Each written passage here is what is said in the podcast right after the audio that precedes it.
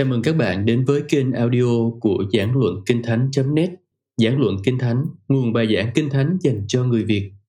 Chào mừng các bạn đến với hành trình theo lời Chúa. Tên tôi là Shirley Carpenter. Tôi làm việc cho mục vụ Carpenter Ministries. Thật vinh hạnh là người hướng dẫn bạn trên hành trình này trong 10 ngày tới để thăm viếng đất nước Israel xinh đẹp. Tôi cầu nguyện mỗi ngày trong hành trình này khi chúng ta thấy nơi Chúa Giêsu từng sinh sống. Ngài không chỉ đến thăm mà Ngài thực sự từng sống ở đây. Đây là những nơi mà Ngài có thể gọi là nhà. Đây là nơi Ngài dạy dỗ các môn đồ. Đây là nơi Ngài chọn các môn đồ. Đây là nơi mà mẹ Chúa biết rõ Ngài. Nên tôi cầu nguyện để khi bạn tham gia cùng chúng tôi trải nghiệm những ngày này, nó sẽ trở thành trải nghiệm của chính bạn nữa. Vì vậy hãy cùng chúng tôi dạo bước trên miền đất Israel, miền đất thánh. Chào mừng bạn đến hành trình theo lời Chúa.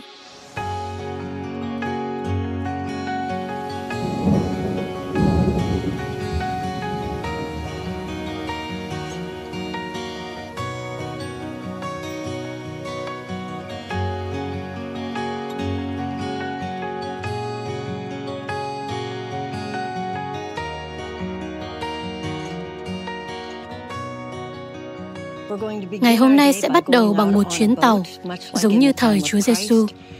Chúng ta sẽ đến thăm biển hồ Galilee và hướng đến tất cả những nơi mà Chúa Giêsu đã thi hành chức vụ của Ngài trên vùng biển này. Hiện giờ chúng ta đang ở phía bên này của vùng có tên là Gadara, nơi Chúa Giêsu đến thăm. Mọi người nhớ chuyện đàn lợn không? Nó nằm ở phía này.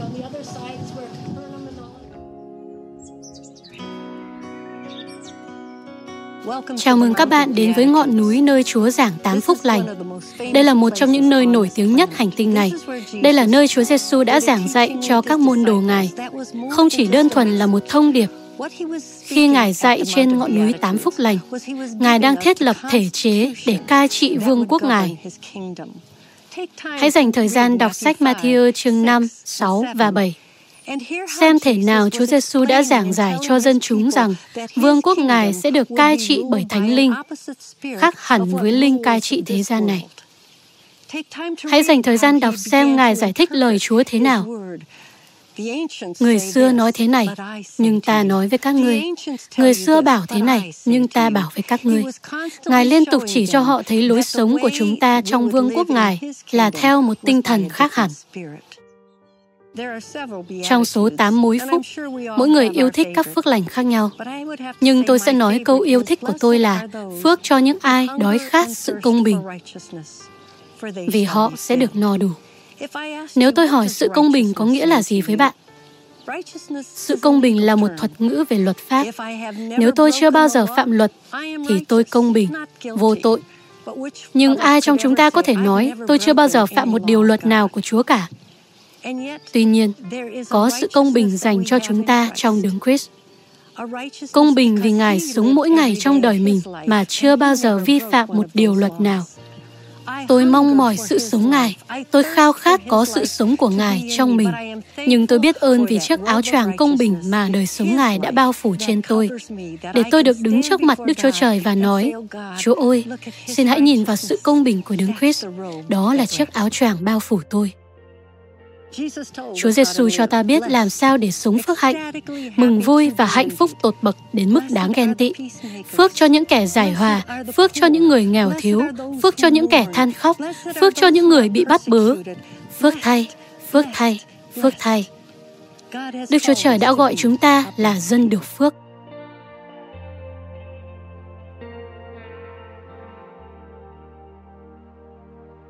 Chúng ta đang đứng ở nơi đổ nát, chứ không phải nhà hội ở Capernaum. Capernaum là một thành phố trọng yếu trong mục vụ của Chúa. Ngài xem đây là nhà mình. Đây là nơi mà họ, nếu các bạn nhớ câu chuyện này, khi họ phải thả người bị liệt từ trần nhà xuống vì đám đông chật kín nhà để Chúa Giêsu chữa lành ông. Có lẽ bạn nhớ câu chuyện này khi Chúa Giêsu làm cho mẹ vợ của Phi-rơ sống lại. Đây là nơi bà đã sống. Đây là nơi Chúa Giêsu đã thực hiện vô số phép lạ và dạy dỗ vô số người. Ngài đã giảng dạy dạy trong nhà hội ở Capernaum.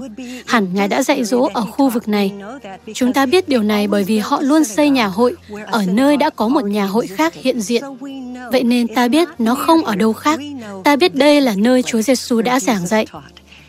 Vậy, một lần nữa, hãy lắng nghe tiếng Ngài dạy khuyên, như thể Ngài nói với chúng ta ngày hôm nay.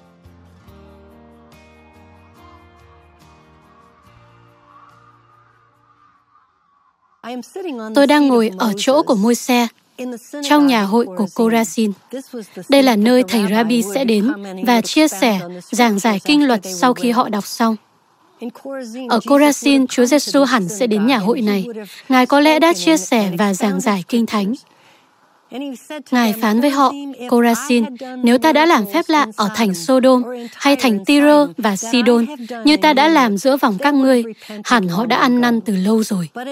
Nhưng tiếc thay, họ không nghe Ngài, lời của người thầy vĩ đại. Kinh Thánh nói một ngày kia chúng ta sẽ lắng nghe những lời đó. Nào hãy cùng nhau đi đến núi của Chúa chúng ta. Ngài sẽ dạy chúng ta biết lối của Ngài để chúng ta bước đi trong đường Ngài. Nhưng chúng ta có thể học cách lắng nghe tiếng của người thầy đó hôm nay nếu chúng ta mở Kinh Thánh và lắng nghe điều Ngài phán với tấm lòng chúng ta.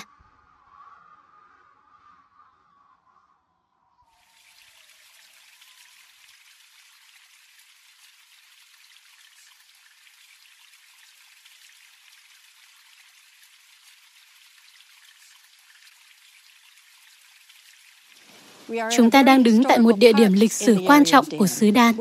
Chúng ta đang đứng ở nơi cao.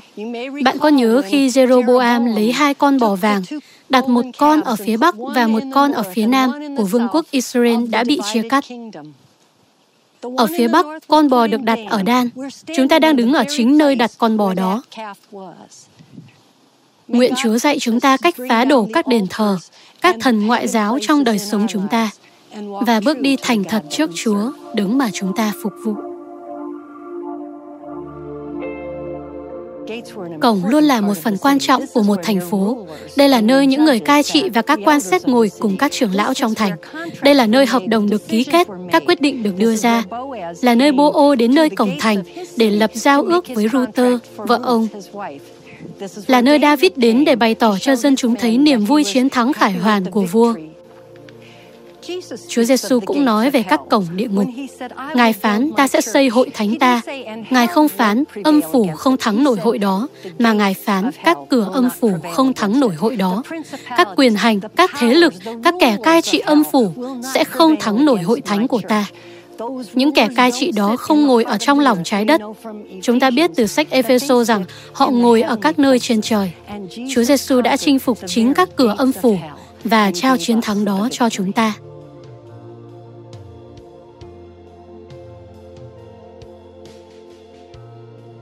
Chúng ta đang ở địa phận Caesarea Philip. Đây là nơi Chúa Giêsu hỏi các môn đồ Ngài. Người ta nói ta là ai? Họ bảo, vài người nói là Eli, vài người nói Jeremy. Nhưng khi Chúa Giêsu đặt ra câu hỏi quan trọng nhất, đó là, các ngươi nói rằng ta là ai?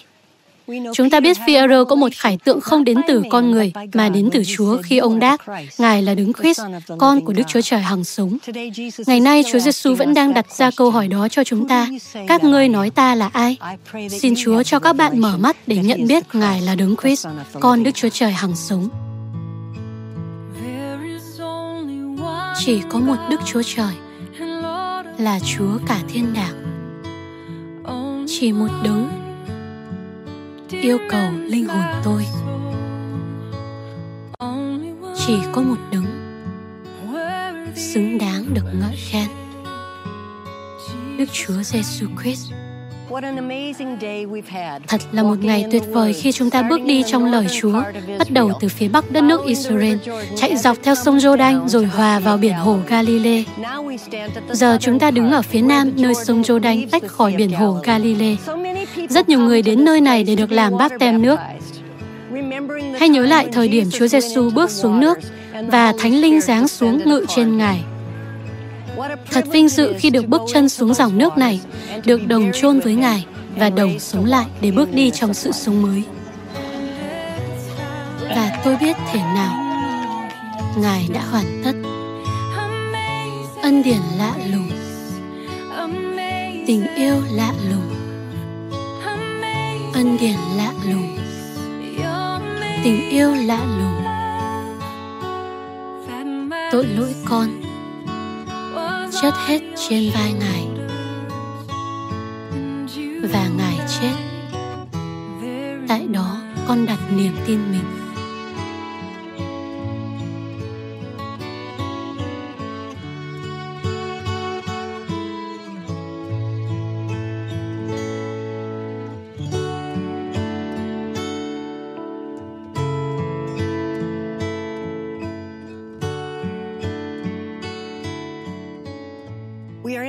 Ta đang đứng trong thành Bethsan. Chúng ta đang đứng ở nhà hát đã được xây trong đế chế La Mã thời đấng Christ. Nhưng thành phố này nổi tiếng vì sự bại trận của vua Saul và các con trai ông trong thời vua David. Nhưng vấn đề đã bắt nguồn từ lâu trước đó. Khi các chi phái được phân chia sản nghiệp, nhưng Ephraim và Manasseh đã không thể chiếm lấy toàn bộ địa phận của mình và để nó rơi vào tay kẻ thù. Đôi khi chúng ta không chiến đấu trong trận chiến của mình vào đúng thời điểm đã ấn định. Những trận chiến đó sẽ đeo đuổi chúng ta trong những năm kế tiếp. Nguyện mỗi chúng ta chiến đấu trong trận chiến của mình ngay thời điểm chúng ta đối mặt với chúng, bởi vì Chúa vẫn ở cùng để ban chiến thắng cho chúng ta.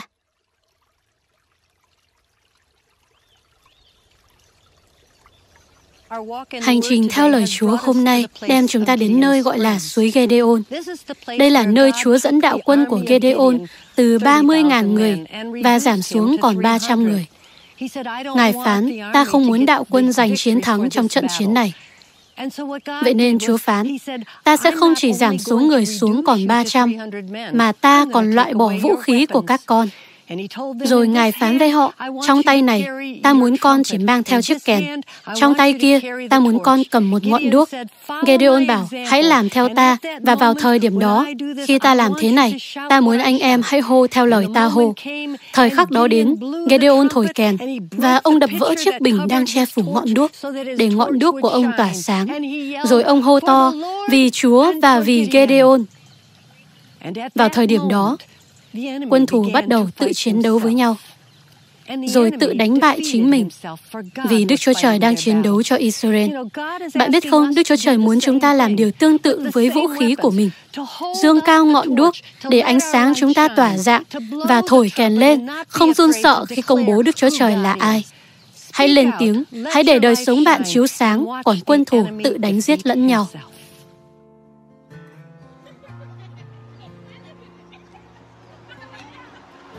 Chúng ta đang ở thành phố nổi tiếng Nazareth. Nhiều người thời Chúa Giêsu đã nói, Nazareth ư, có gì tốt lành ra từ Nazareth sao? Một ngôi làng nhỏ xíu tầm thường, chẳng có gì đặc biệt cả. Nhưng ở đây, chính thiên sứ Gabriel đã đến với Mary và phán, bà sẽ có một con trai. Chúa Giêsu đã lớn lên thành một cậu bé ở nơi này. Còn ở đây, Chúa Giêsu đã trở lại năm 12 tuổi từ thành Jerusalem và học theo nghề của cha mình. Ngài học để trở thành thợ mộc. Nhưng đến năm 30 tuổi, Ngài gác lại công việc đó và trở thành rabbi vĩ đại nhất từng bước đi trên đất nước này. Khi trở về quê hương mình, Ngài cố chia sẻ với các đồng hương rằng Ngài là đứng Messi, nhưng họ khước từ Ngài. Câu hỏi tôi đặt ra hôm nay là bạn có thấy điều gì tốt lành ở Nazareth chăng? Và điều tốt lành gì đã đến từ Nazareth không? Bạn đã tiếp nhận đứng Messi hay bạn giống như các đồng hương của Chúa và nói, chúng tôi không tin ông là đứng Messi, đứng Christ, con Đức Chúa Trời.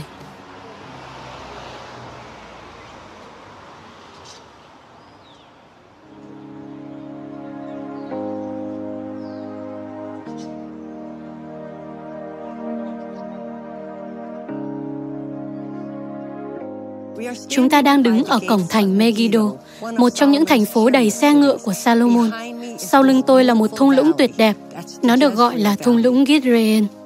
Ở đây chúng ta học về sự khôn ngoan của Salomon. Khi Chúa phán, Salomon, ngươi muốn điều gì? Ông đáp, xin cho con sự khôn ngoan để cai trị dân tộc này. Thật đáng tiếc, Salomon quên không cầu xin sự khôn ngoan để quản trị chính cuộc đời ông. Salomon đã thất bại khi làm theo điều Chúa phán bảo một vị vua nên làm, và kết quả là ông đưa đất nước lên thời kỳ thịnh vượng đỉnh cao. Nhưng tiếc thay, từ lúc đó trở đi là sự tụt dốc thảm hại của quốc gia, dân sự của Chúa. Nguyện xin Chúa giúp chúng con vâng giữ lời Ngài, để Ngài có thể gìn giữ chúng con ở mức cao nhất trong sự ban phước của Chúa, trong sự thịnh vượng của Ngài. Sau lưng tôi là thung lũng Gidrein, cũng bao gồm cả thung lũng Armageddon. Như các bạn thấy đó, đây là một thung lũng khổng lồ. Sẽ có một trận chiến diễn ra ở đây, không còn quá lâu nữa đâu. Nơi này sẽ xuất hiện đông đảo quân đội và binh lính. Trận chiến lớn nhất trong lịch sử nhân loại sẽ diễn ra tại thung lũng Armageddon này. Chúng ta đã sẵn sàng cho những ngày đó chưa? Chúng ta có đang chiến đấu ngay ở đây, ngay bây giờ chưa? Bởi vì trận chiến sẽ đến trong tương lai.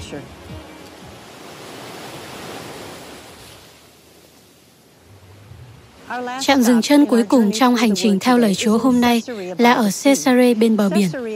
Caesarea nổi tiếng là thủ đô của Palestine giữa vòng người La Mã, giống như Jerusalem được biết đến là thủ đô của người Do Thái. Chính ở thành phố này mà Phaolô đã có lời tuyên bố mạnh mẽ trước vua Agrippa, vị vua cuối của người Do Thái ở mảnh đất này, kể về chuyện ông gặp Chúa Giêsu và kêu nài vua Agrippa. Ôi giá mà vua được biết Chúa Giêsu. Cũng chính tại nơi này mà Đức Chúa Trời đã tuôn đổ thần Ngài trên dân ngoại, ở chính thủ đô của dân ngoại. Cũng như Đức Chúa Trời đã tuôn đổ thần Ngài trước tiên trên dân Do Thái ở Jerusalem. Chúa phán trước hết là cho dân Do Thái và cũng cho dân ngoại nữa. Đức Chúa Trời vẫn muốn tuôn đổ Thánh Linh Ngài trên cả dân Do Thái và dân ngoại. Thánh Linh Ngài vẫn ở đây với chúng ta ngày nay. Nguyện các bạn được kinh nghiệm sự tuôn đổ của Thánh Linh Chúa trên cuộc đời bạn.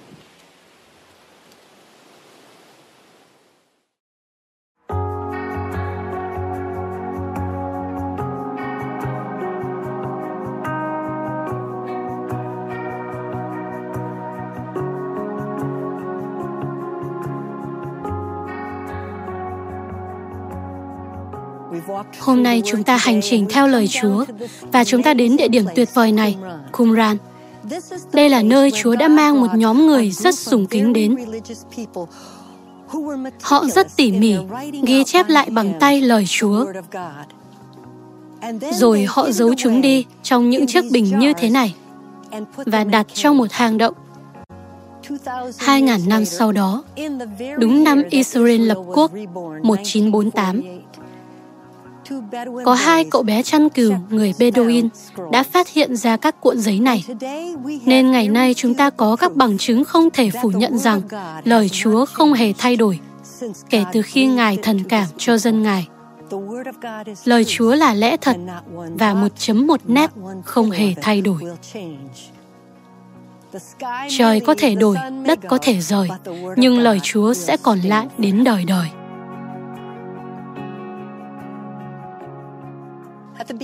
Khi bắt đầu hành trình theo lời Chúa, chúng ta đã khởi hành từ phía bắc đất nước này. Chúng ta đã đi dọc theo sông Jordan.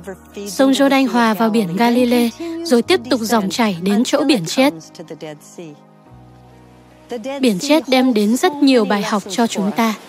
Khi nhìn vào biển chết, chúng ta có thể nhìn về phía bắc để thấy nơi Joshua và dân sự Israel tiến vào vùng đất này và bắt đầu chiếm lấy đất, công bố quyền sở hữu của họ trên mảnh đất này. Chúng ta có thể tiến về phía cuối biển, về phía nam để thấy nơi thành Sodom và Gomorrah bị Chúa hủy diệt. Thành Jericho không cách xa đây lắm. Khi nhìn ngang, chúng ta sẽ thấy núi, nơi Đức Chúa Trời gặp riêng với môi xe và phán, Hỡi môi xe, ta không thể cho con tiến vào xứ hứa, nhưng ta muốn con nhìn thấy những gì ta đã hứa sẽ bàn cho con cái ta. Nguyện chúng ta cũng nhìn thấy lời hứa của Chúa khi nhìn vào biển chết, dù là thoáng qua. Biết rằng chúng ta có thể sẽ sống cùng Ngài ở phía bên kia của biển.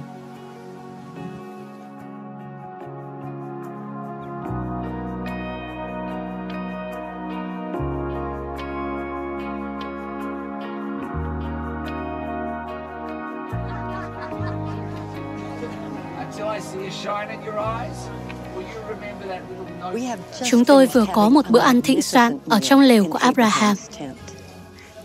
Đây là vùng đất Chúa đã đem Abraham đến và phán, Hỡi Abraham, hãy nhìn vùng đất này, ta ban cho con được sở hữu nó. Hơn 400 năm sau, Đức Chúa Trời đã đem dân Israel ra khỏi Ai Cập và tiến vào vùng đất này bằng con đường này. Khi nhìn ra khỏi lều, tôi nhìn thấy những ngọn đồi mô áp xinh đẹp ở đằng xa và nhận ra đây là đất hứa, món quà của Đức Chúa Trời. Đất hứa.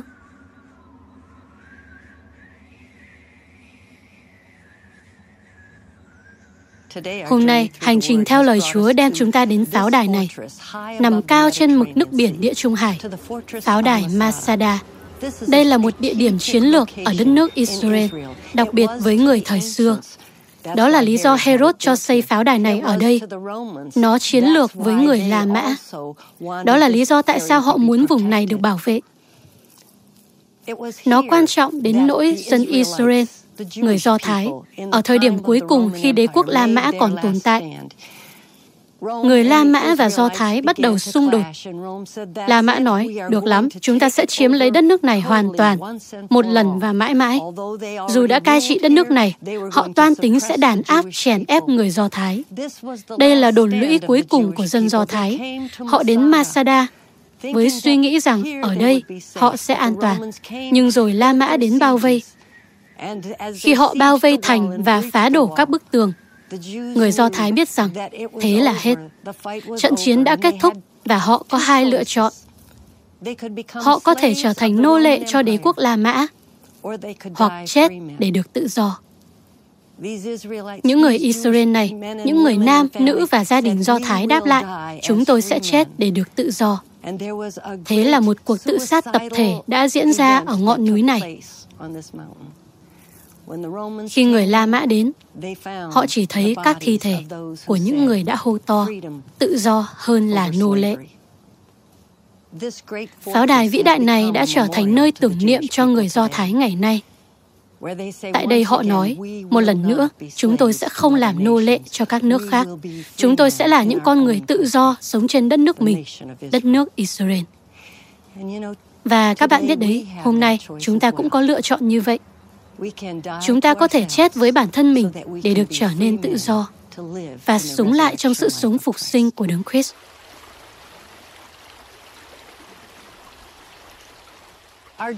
Hành trình hôm nay sẽ hướng về một địa phận xinh đẹp của mảnh đất này. Chúng ta đang ở Engedi. Đây là nơi David đã tìm đến để lánh nạn khi bị vua Saul truy bắt. Chắc các bạn nhớ lúc Saul vào trong hang và David đã cắt một mảnh áo choàng của Saul nhưng tha mạng cho ông. Chính ở ốc đảo này đã diễn ra cuộc gặp gỡ đó. Chúa đã gọi David để trở thành người chăn bẩy cho Israel. Và chính ở đây, Đức Chúa Trời đã cho David học cách chăn dắt dân sự Ngài ở một đất khô khan, cằn cỗi và hoang vu. Nhìn quanh đây chúng ta sẽ hiểu tại sao David được cảm hứng để chắp bút nên những lời này. Đức Giê-hô-va là đứng chăn giữ tôi. Tôi sẽ chẳng thiếu thốn gì. Ngài khiến tôi an nghỉ nơi đồng cỏ xanh tươi, dẫn tôi đến mé nước bình tĩnh. Ngài bổ lại linh hồn tôi. Ngày nay, chúng ta cũng sống ở một nơi khô khan, và chính dòng suối ngọt mát đã làm thỏa mãn cơn khát của David đến tận sâu trong tấm lòng ông, cũng sẽ làm thỏa mãn cơn khát của chúng ta nữa.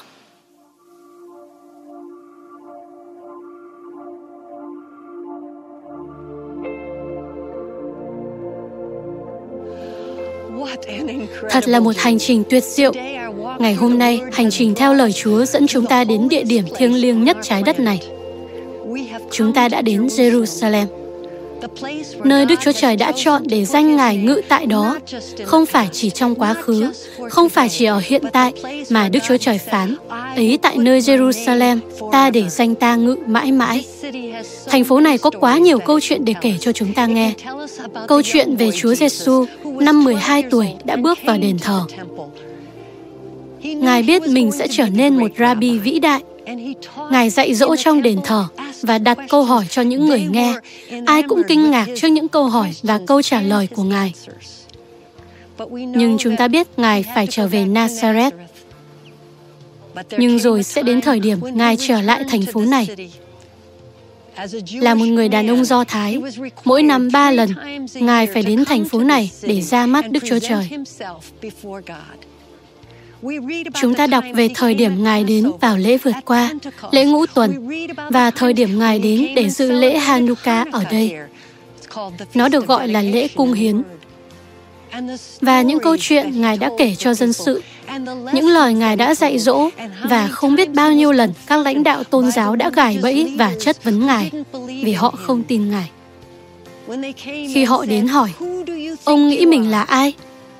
Chúa Giêsu đã đáp lại, ta là nước hằng sống. Ta là bánh. Ta là cửa. Ta là đấng mà kinh thánh đã tiên tri trước cho các người biết. Ngày nay chúa giêsu vẫn đến để dạy dỗ chúng ta. Ngài vẫn là bánh. Ngài vẫn là nước để thỏa mãn cơn khát của chúng ta.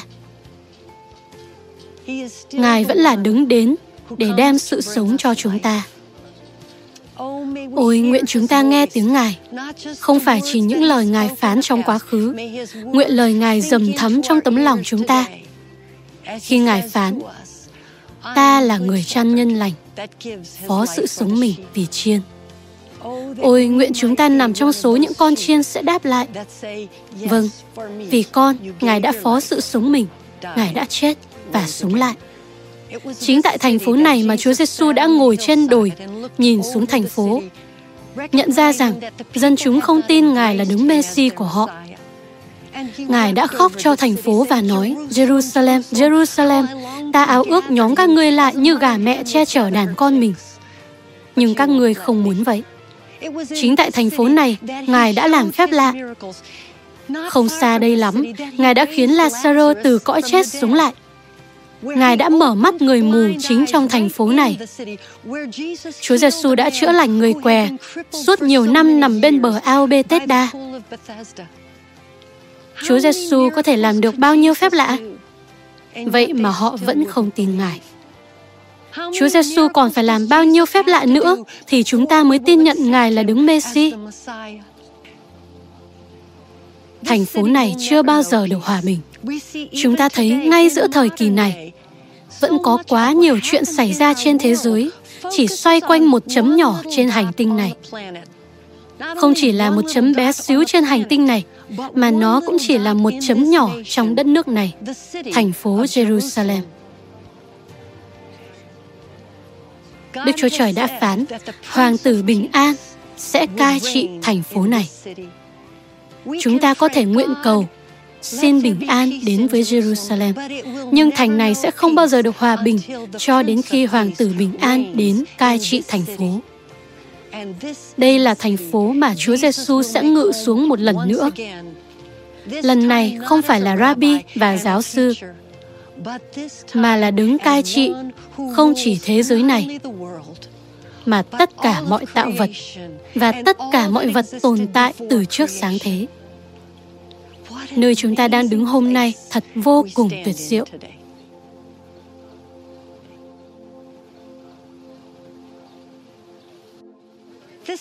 Thành phố Jerusalem cũng gọi là thành David. Nhưng tại sao lại thế? Bởi vì David đã chinh phục khu vực này.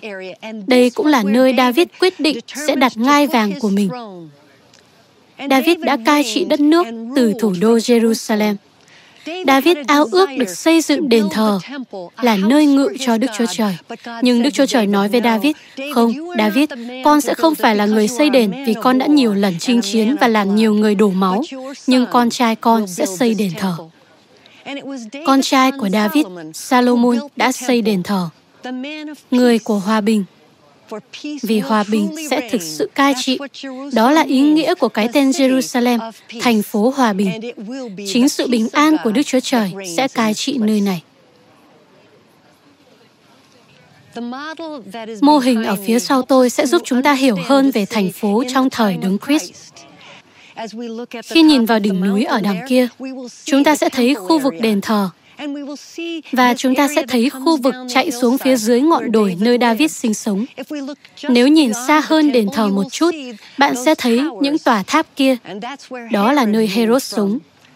Đó là nơi họ đem Chúa Giêsu đến trước mặt Phi-lát. Nhìn xa hơn nữa, chúng ta sẽ thấy khu vực bên ngoài thành Jerusalem, nơi mọi người sinh sống. Vào thời Đấng Christ, thành phố này quả là nhộn nhịp và đông đúc. Ngày nay nó vẫn vô cùng đông đúc và nhộn nhịp. Nhưng như vậy vẫn chẳng là gì nếu so với những gì sẽ xảy đến. Nếu những bức tường này có thể lên tiếng và tôi nghe được tiếng chúng, chúng sẽ nhắc tôi nhớ rằng thời và kỳ thay đổi, nhưng Chúa thì không. Sáng hôm nay, thật vui mừng khi chúng ta bước vào thành phố này, thành thánh Jerusalem. Và buổi chiều cũng không kém thú vị khi được viếng thăm nơi cực thánh của thành phố, khi chúng ta đứng trước bức tường than khóc. Bức tường bảo vệ đền thờ trong thời Đấng Christ và nó được xây dựng khi những người Do Thái từ Babylon trở về. Bức tường này là nền móng của đền thờ Salomon. Rất nhiều người đã nhận ra tầm quan trọng của sự hiện diện Chúa tại nơi này cả người Do Thái và cơ động nhân đều viết xuống lời cầu nguyện của họ trên một mảnh giấy nhỏ và nhét vào trong bức tường. Thì thoảng họ sẽ gom tất cả những mẩu giấy nhỏ này, đem chúng đến một nơi để dâng lên Chúa, trong của lễ dâng bằng lửa. Bức tường này đã đem đến niềm hy vọng cho nhiều người, niềm hy vọng cho người Do Thái rằng họ sẽ tiếp tục sống trong tự do và một ngày kia đứng Messi của họ sẽ trở lại. Niềm hy vọng cho người tin Chúa cũng giống vậy. Một ngày kia đứng Messi của chúng ta sẽ trở lại. Chúa Giêsu đang trở lại và một ngày kia Ngài sẽ cai trị từ đền thờ tại chỗ này. Thật là niềm hy vọng lớn lao cho tất cả chúng ta cả người Do Thái lẫn người ngoại, Chúa Giêsu đang trở lại. Vì nếu những bức tường này có thể lên tiếng, nếu tôi nghe được tiếng của chúng, chúng nhắc tôi nhớ rằng thời và kỳ thay đổi, nhưng Chúa chúng ta thì không. Chúng sẽ kể tôi nghe về sự tốt lành của Chúa, ngay cả trong những thời điểm đớn đau. Ngài vẫn xứng đáng để con ngợi khen chúc tụng. Ngài thật đáng để con ngợi ca hết lần này đến lần khác.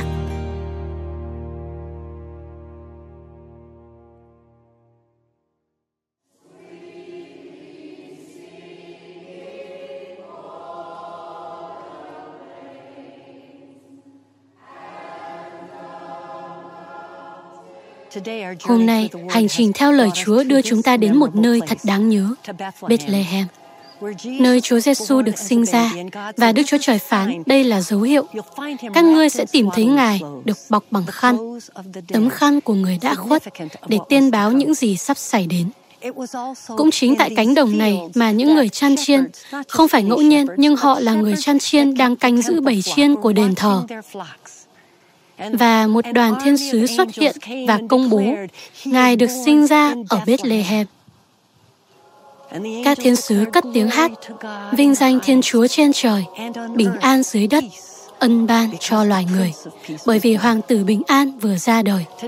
Ngày nay, Đức Chúa Trời cũng công bố sự bình an trên đời sống chúng ta, bình an cho những ai biết con trẻ nằm trong máng cỏ. Người sẽ trở thành đứng cứu thế, đứng Messi của chúng ta.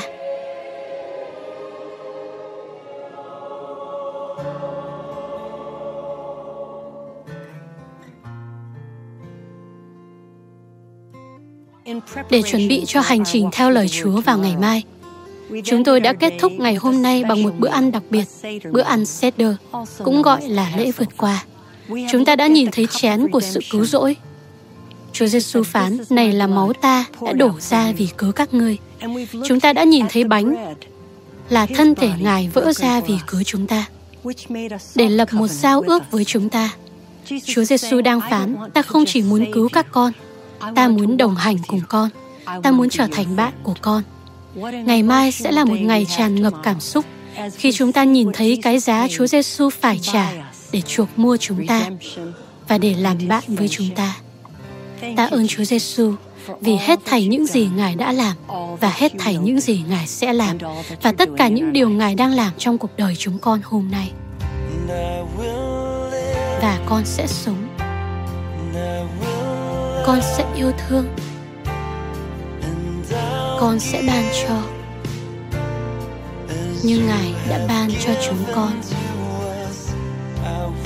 Con sẽ đứng với tấm lòng được động tráng để tôn vinh ngợi khen ngài trong thần linh và lẽ thật. Đây là giao ước của con với ngài.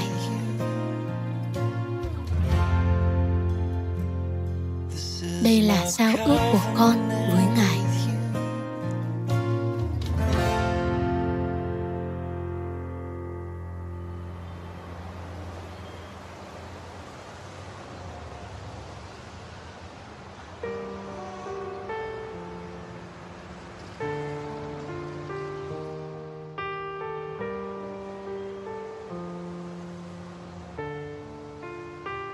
Chúng ta bắt đầu hành trình theo lời Chúa hôm nay ở một trong những địa điểm đáng nhớ nhất. Chính ngọn núi này là nơi Chúa Giêsu đã đến ở giai đoạn cuối mục vụ của Ngài trên đất và sau khi Ngài phục sinh từ cõi chết núi Olive. Khi đứng trên ngọn núi này, chúng ta có thể nhìn thấy đền thờ Hồi giáo Oma, nơi một ngày kia sẽ là đền thờ của Chúa, như đã từng trong quá khứ và sẽ như vậy một lần nữa trong tương lai. Chúng ta cũng có thể nhìn thấy cổng phía đông. Kinh Thánh chép rằng khi Chúa Giêsu trở lại, Ngài sẽ đặt chân trên ngọn núi này và Ngài sẽ bước vào thành phố qua cổng đông, giờ vẫn đang đóng chặt. Nó đang chờ đợi Hoàng tử Bình An sẽ tiến vào thành phố Hòa Bình. Đó cũng là nơi mà Chúa Giêsu đã phán ta sẽ trở lại. Ôi, thật là niềm hy vọng phước hạnh cho chúng ta. Chúa Giêsu đang quay trở lại.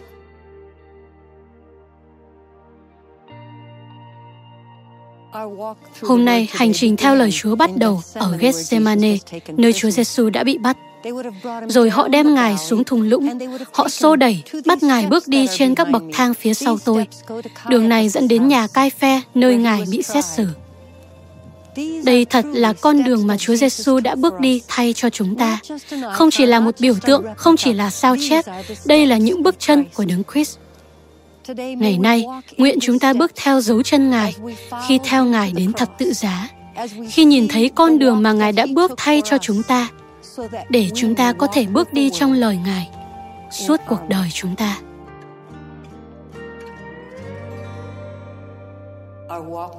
Hành trình theo lời Chúa đã đưa chúng ta từ Gethsemane, nơi họ bắt Chúa Giêsu, và đem Ngài đến nhà cai phe, thầy tế lễ thượng phẩm. Ở chỗ cai phe có hầm ngục, nơi họ giam giữ tù nhân. Chúa Giêsu đã hạ mình, đúng nghĩa đen, Ngài đã bị hạ xuống hầm ngục này, có lẽ là chính hầm ngục này. Và chính tại đây, Ngài chờ đợi phiên xét xử hoàn toàn trái luật pháp của người thời đó. Rồi họ tuyên bố Ngài có tội, dù cho mọi cáo buộc chống lại Ngài không hề đồng nhất hay hợp lẽ. Nhưng cuối cùng họ tìm ra một tội. Đó là tội gì? Khi thầy tế lễ thượng phẩm nói, ta muốn ngươi hãy chỉ Đức Chúa Trời hằng súng mà thể, ngươi có phải con Đức Chúa Trời không? Chúa Giêsu đáp, các ngươi sẽ thấy con người ngự trên mây trời và đến với quyền năng lớn. Khi David được thần cảm để viết các thi thiên, ông viết thi thiên 88 và bắt đầu chia sẻ một khải tượng lớn lao. Thi thiên đó nói về chuyện bị bỏ lại một mình đơn độc. Tất cả bạn bè đã bỏ rơi tôi. Tôi đã bị đẩy xuống hầm ngục sâu tối nhất. Hẳn là David đã thoáng nhìn thấy hầm ngục này. Một khải tượng mà hậu tự dòng dõi ông, con vua David sẽ phải nếm trải. Có lẽ chúng ta nên ngồi xuống và đọc đoạn thi thiên đó để nghe thấy tấm lòng Chúa Giêsu khi Ngài ngồi trong hầm ngục tối tăm này. Chờ đợi để cứu chuộc chúng ta, chờ đợi để tuôn đổ dòng huyết máu cho bạn và cho tôi.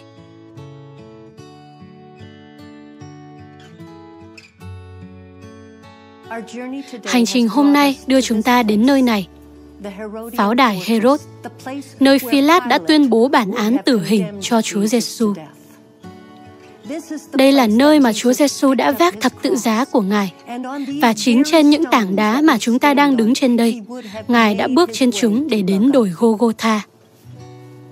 Esai chương 53 nói, Ngài đã vì tội lỗi chúng ta mà bị vết, vì sự gian ác chúng ta mà bị thương. Bởi sự trừng phạt Ngài chịu, chúng ta được bình an. Bởi lằn roi Ngài, chúng ta được lành bệnh. Những đòn roi Ngài chịu trong ngày đó vẫn ở đây với chúng ta hôm nay. Chờ đợi để bôi xóa mọi tội lỗi chúng ta. Chờ đợi để thanh tẩy mọi tỉ vết chúng ta. Đúng vậy, Ngài chịu thương tích vì cớ chúng ta. Bởi làn roi Ngài chịu, chúng ta được chữa lành.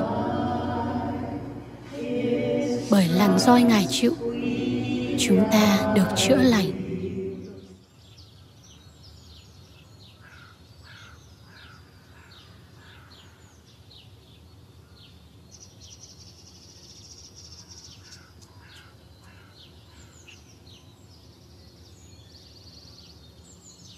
Kinh Thánh nói rằng Chúa Giêsu được chôn trong một khu vườn, trong mộ của một người giàu. Đó là khu vườn của một người giàu. Có một ngôi mộ ở ngay đằng kia. Có lẽ đây là khu vườn của Joseph thành Arimathe chăng? Có lẽ. Phải chăng đó là ngôi mộ mà Chúa Giêsu được chôn trong đó? Có lẽ. Nhưng chuyện đó không thật sự quan trọng. Dù Chúa Giêsu đã được chôn trong ngôi mộ nào đi nữa, ngôi mộ đó hôm nay vẫn là một ngôi mộ trống bởi vì Ngài không chết. Chúa Giêsu đã sống lại và bởi vì Ngài đã sống lại từ cõi chết, nên chúng ta nhận được lời hứa rằng chúng ta cũng sẽ đồng sống lại với Ngài. Thật là một lời hứa quý giá biết bao. Ta ơn Chúa Giêsu vì hết thảy những gì Ngài đã làm. Ta ơn Chúa vì sự cứu rỗi của Ngài. Hành trình theo lời Chúa hôm nay đưa chúng ta đến địa điểm cao nhất, biểu tượng cho đức tin chúng ta. Ngôi mộ trống. Không có ngôi mộ trống, đức tin chúng ta chỉ là vô ích. Và như Phaolô đã nói, chúng ta sẽ là những kẻ khốn khổ nhất. Nhưng Chúa Giêsu đã sống lại từ cõi chết. Ngài không chỉ sống lại từ cõi chết, nhưng giờ đây Ngài đang sống trong tấm lòng của những ai đặt đức tin nơi sứ mệnh đã hoàn tất của Ngài. Đấng Christ, Chúa chúng ta đã sống lại rồi và Ngài sẽ tiếp tục sống trong tấm lòng của những ai tin Ngài. Tôi cầu nguyện để Ngài cũng sống lại trong lòng bạn.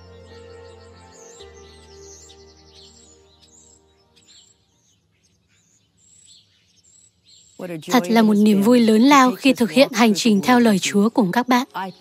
Tôi cầu nguyện rằng nó sẽ khích lệ bạn thực hiện một hành trình của riêng mình qua lời Chúa và bạn sẽ cùng Kinh Thánh từng bước đi trong lời Chúa, đồng hành cùng đứng Christ khi Ngài bước đi trên đất. Và nguyện điều này sống động trong tấm lòng bạn.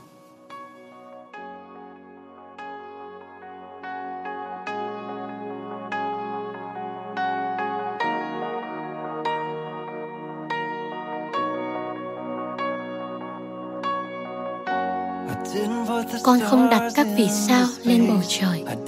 Con không xây cất núi non biển hồ. Chính Ngài đã làm điều đó. Con không có mặt ở đây từ trước sáng thế. Con không lấy bụi đất nắn lên hình người. Chính Ngài đã làm điều đó. Ngài đã luôn như vậy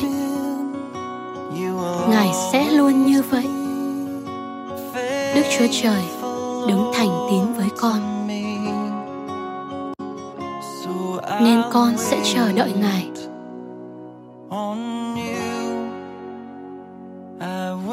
Con sẽ chờ đợi ngài. Ngài là đức chúa trời.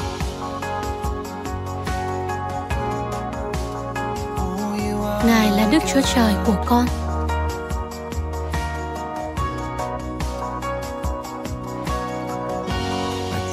Con không thể mở đường cho người lạc mất. Con không đem tội lỗi con đến thập tự giá. Chính Ngài đã làm điều đó. Con không phó mạng sống mình để mọi người được cứu. Con không thể chiến thắng được hầm mộ chính Ngài đã làm điều đó. Nên trong những giờ khắc biến động nhất mà con không thể hiểu nổi, con vẫn biết chắc Chúa là ai.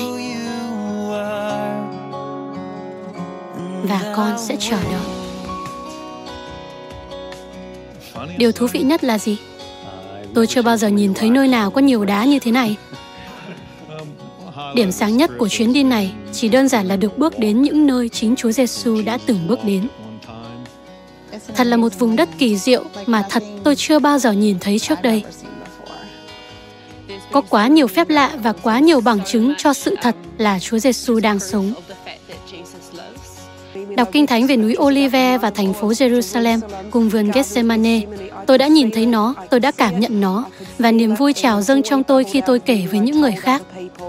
Thật tuyệt diệu cái cảm giác được đến nơi đây. Được hiện diện ở nơi tất cả những sự kiện này đã xảy ra mà tôi đã đọc được trong Kinh Thánh và trong Cựu ước và Tân ước.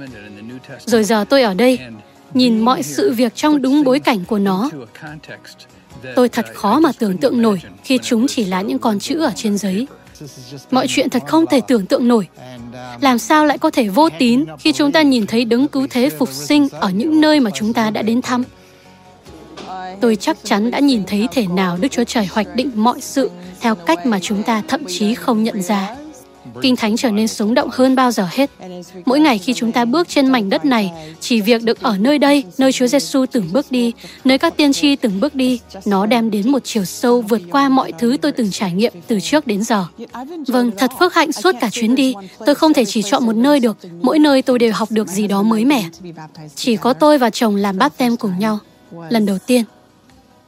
Ý tôi là rất cảm động Chuyến đi vô cùng thú vị bởi vì giờ đây thay vì chỉ đọc về nó, tôi đọc và đã nhìn thấy nơi mọi chuyện diễn ra và chuyến đi thực sự tạo nên khác biệt. Với tôi, câu chuyện kinh thánh về núi Cạt Mên là một trong những câu chuyện tôi yêu thích nhất. Giờ đây chính mắt tôi đã được nhìn thấy những gì chép trong kinh thánh là sự thật. Tôi rất cảm kích sự thật là tôi đang được đứng ở một nơi thánh và một nơi là một phần của quá khứ, hiện tại và tương lai. Người Do Thái chính thống giáo cùng với nón mũ, bộ râu và những chùm tua rua dài ở hai bên. Tôi thấy mọi người từ khắp nơi trên thế giới tụ họp về đây. Thật là một thành phố kỳ diệu với chiều dài lịch sử đặc sắc từ Abraham đến David, rồi Chúa Giêsu và đến tận hôm nay. Nhưng giờ đây chúng ta có thể nhìn thấy những hòn đá. Khi được hít thở bầu không khí này, được nghe những thanh âm này và đến thăm nhiều nơi, nó động chạm tôi sâu sắc, đến nỗi tôi khó mà tưởng tượng nổi cho đến khi thực sự trải nghiệm nó. Được bước đi trên con đường nơi Chúa Giêsu từng bước đi thật kỳ diệu. Thật khó để cất tiếng hát và hòa giọng cùng mọi người khi cổ họng nghẹn ngào cảm xúc. Trên truyền thông, người ta bày ra lắm thông tin diễn giải này nọ về Israel nhưng bạn không biết cho đến khi bạn tự mình chứng kiến. Vâng, tôi đã đem lòng yêu mến con người vào vùng đất này. Không phải là những tảng đá chết, không phải là những nơi vắng vẻ, không phải là nơi đổ nát, nhưng mối quan hệ với Đức Chúa Trời đem bạn đến gần hơn. Mỗi ngày trong hành trình, chúng tôi được thách thức với việc nhìn thấy một tảng đá góc nhà nữa trong hành trình đức tin của mình. Ngày hôm nay chúng tôi bước vào cùng một gian phòng cùng một con đường mà Ngài đã bước đi. Chắc chắn nó đã làm tôi thêm vững vàng để hiểu sâu sắc thêm về lời Chúa và việc đặt mọi việc trong đúng bối cảnh, giúp tôi hiểu sâu thêm lời Chúa bằng cả tấm lòng và tâm trí của tôi. Bởi vì chúng tôi thật quá phấn khích khi được đến Israel. Nó khiến tôi thêm lên lòng khao khát với lời của Chúa và tôi không thể tưởng tượng nổi là mình sẽ về nhà mà chẳng hề thay đổi gì cả so với con người thực sự của mình lúc đến đây. Được rồi, khi suy ngẫm lại hành trình theo lời Chúa suốt 10 ngày qua, tôi đã được dứt giấy và động chạm rất nhiều, bởi vì đây là lần đầu tiên tôi đặt chân đến Israel và được đến một nơi quan trọng thế này, nơi Chúa Giêsu từ cõi chết sống lại, thật là một kết thúc đặc biệt với tôi.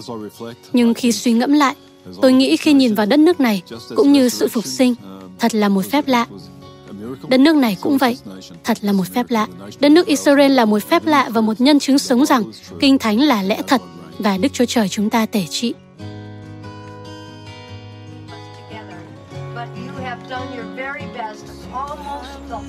Ngài chưa bao giờ thôi thành tín. Ngài chưa bao giờ.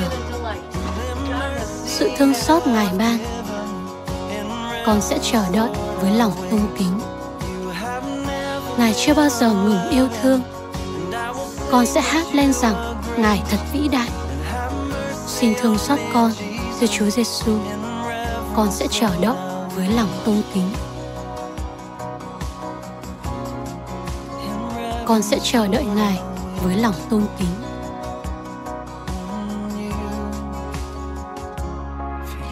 Vì Ngài là Chúa.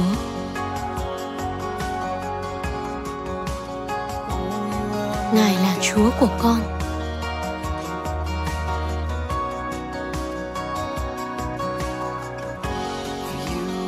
Con sẽ chờ đợi chỉ một mình Ngài mà thôi. Vì duy chỉ một mình Ngài là Chúa. Chúa của con.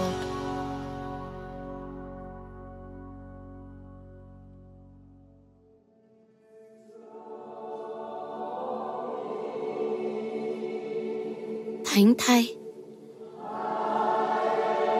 Con tôn cao cha.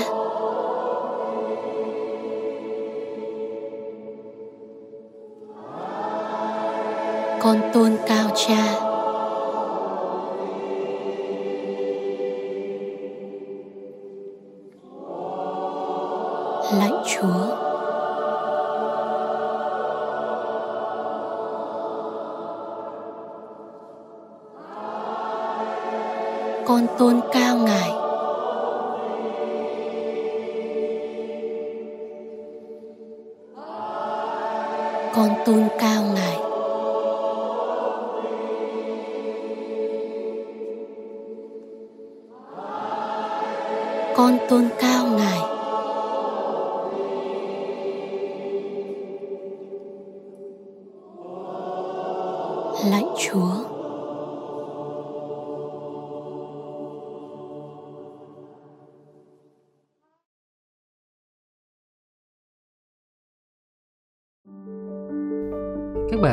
Xong bài giảng được phát trên kênh audio của Giảng Luận Kinh Thánh. Kênh nhằm cung cấp cho các tín hữu và tôi tớ Chúa người Việt những bài giảng chọn lọc của các diễn giả kinh điển trong những thời đại khác nhau. Để biết thêm thông tin về chúng tôi, xin vui lòng truy cập trang web giảng luận kinh thánh.net. Xin chào và hẹn gặp lại các bạn trong những bài giảng tiếp theo.